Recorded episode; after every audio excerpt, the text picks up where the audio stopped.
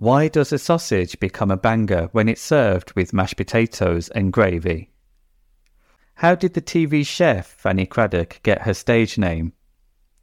And what are the origins for the terms for main meals, dinner, supper, and tea?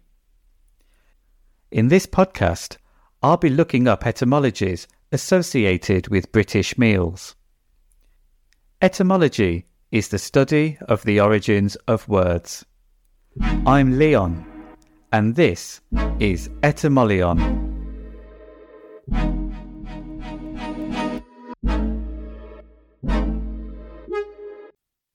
The Sunday roast is a staple of British cuisine.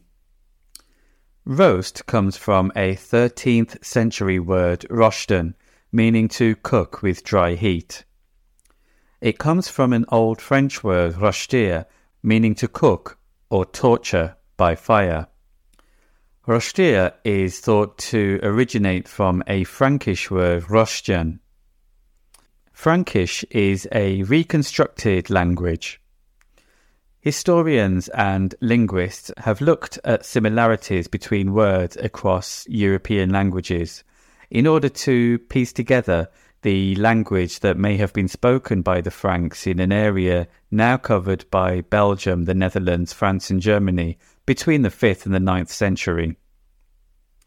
That Rosjan is thought to be the root for the word roosteren in Dutch Rusten in German and roti in French, as well as roast in English, all of them meaning to roast or to toast. Before the word roast and its predecessor rosten entered English, the word bradan would have been used in Old English to describe roasting or warming. That bradan shares its root with the German word braten, meaning to fry.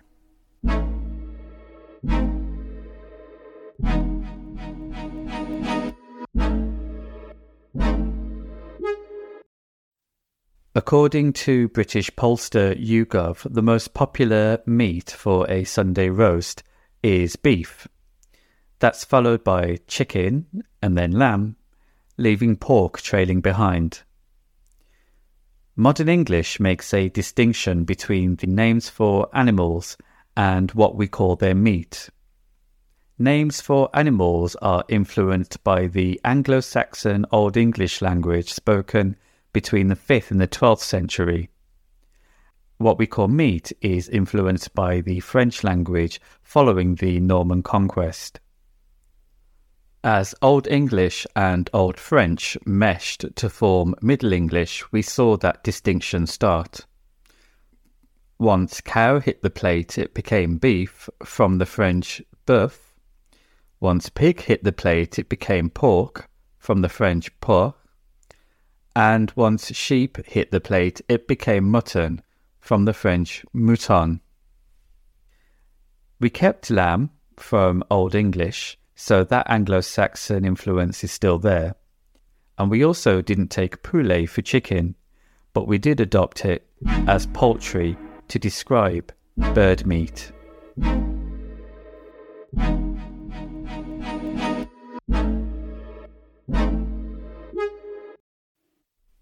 She was born in London, brought up in Northumberland, and lived in Essex. But for some reason, Hannah Glasse, an 18th century cookery writer, in her book, The Art of Cookery Made Plain and Easy, gave the Yorkshire pudding its name. It wasn't the first recipe for Yorkshire pudding, but it was the earliest use of the term for the dripping pudding as it was then known. The dripping pudding was first recorded in a book by the author Sir Alexander William George Cassie.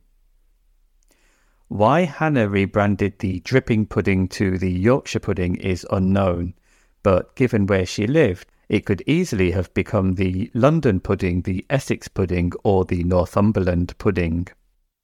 Yorkshire is derived from the Viking name Jorvik, which means horse bay, and shire comes from the Old English shire, which means district or office.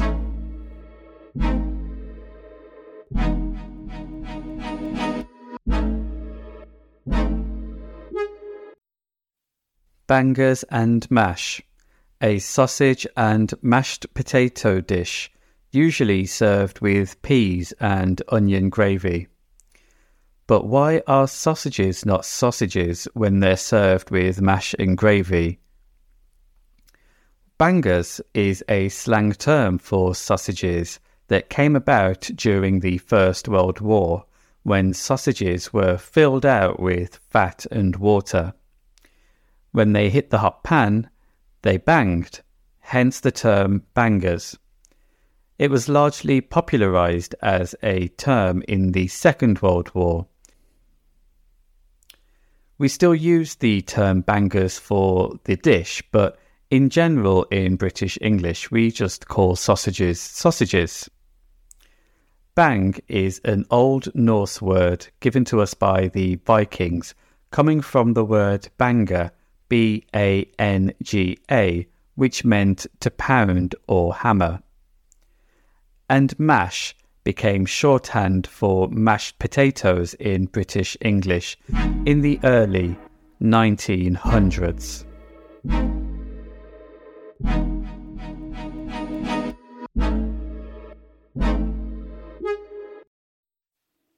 The cottage pie and the shepherd's pie are baked minced meat dishes topped with potatoes.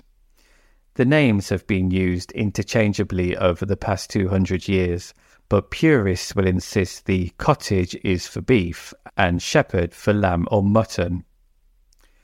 The cottage pie came first in the 18th century and the shepherd's pie followed in the mid 19th. It's said that the cottage pie was a meal for the rural working class in society that lived in cottages, hence the name. At least that's the story. Cottage is a 14th century word that we get from the Old French word "cotte." It's connected to an Old Norse word, cot, meaning a hut. Shepherd is, of course, a reference to the keepers of sheep and derives from blending the two Old English words skap for sheep and hjerde for herdsman.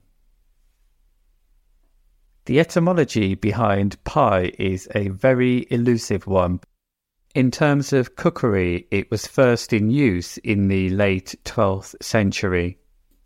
I'm drawn towards a theory that pie comes from the same root as the word piece, as in a piece of something, but who knows?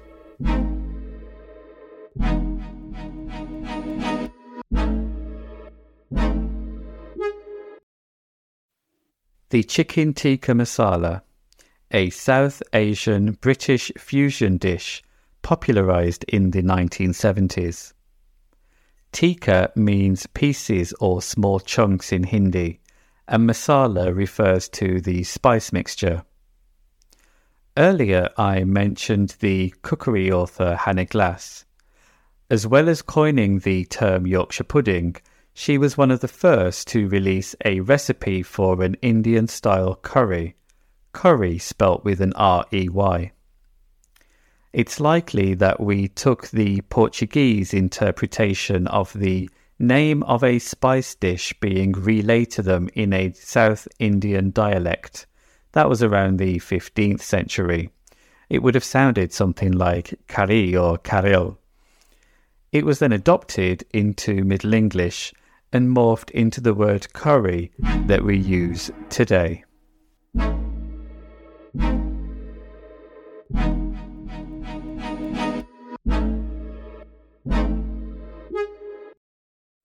The word dinner comes from an old French word dîner, D I S N E R.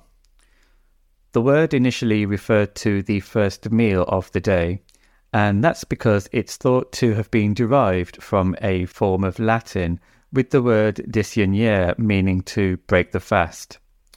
The jeûner element of that word means to fast, and by adding dis, we can create the antonym of that, much like adding dis to honest becomes dishonest, and adding dis to agree becomes disagree. So disjeûner means to undo or not fast. So ultimately, that's what dinner means Going back to its Latin root, it's to not fast. The word dinner evolved to mean a main meal, and for some, that's lunchtime, and for others, it's the evening. Supper we get from the Old French word souper or super, meaning evening meal. It's related to the late Latin suppa, S U P P A, which meant a soaked bread or bread in broth, and gave rise to the word soup. Some people call their main meal of the day tea. That's because the afternoon tea, a meal at which tea is served with sandwiches and cakes, grew in popularity in the mid 19th century. Drinking tea took off in England in the 17th century, and it was first known as or pronounced as tea. And that's because we got the word tea from the Dutch, who were major importers of tea. And they took the Malay word and pronunciation tea. If you trace the etymology of tea back far enough, you'll see it's related to the Mandarin cha.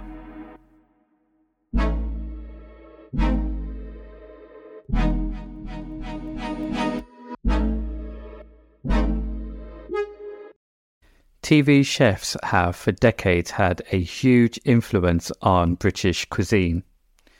Let's take a look at some of the name meanings and origins of famous TV chefs. Firstly, Fanny Cradock.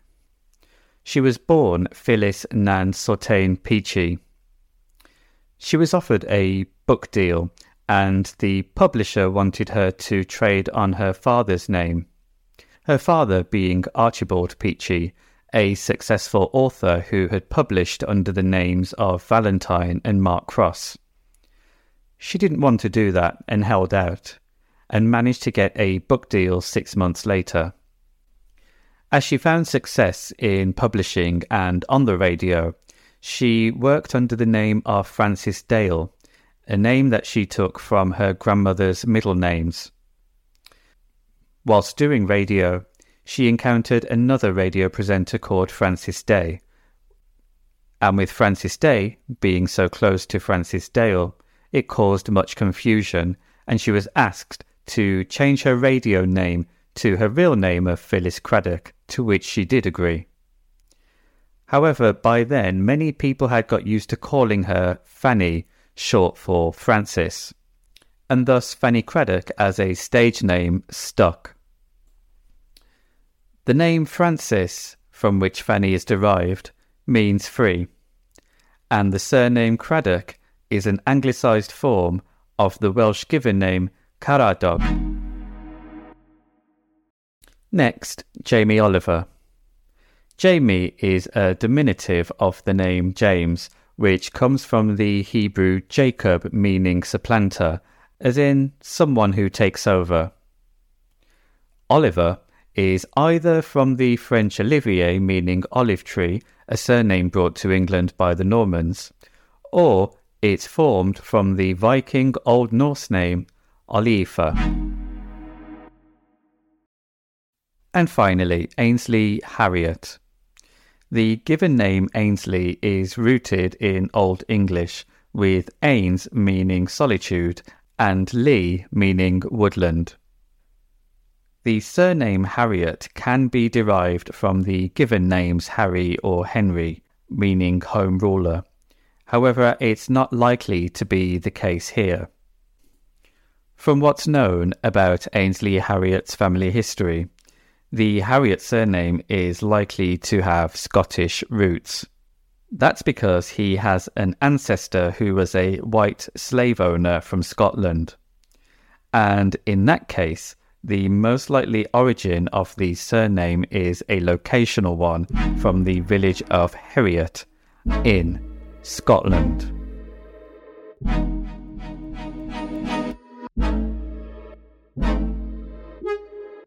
Thanks for joining me on this episode of the podcast. I hope it's inspired you to look up the history behind words that are part of your daily vocabulary. Remember, language, history, etymologies, and pronunciations can be complex and elusive. Keep in mind that there may be conflicting explanations and ideas behind the origins of words. Follow the podcast for more episodes.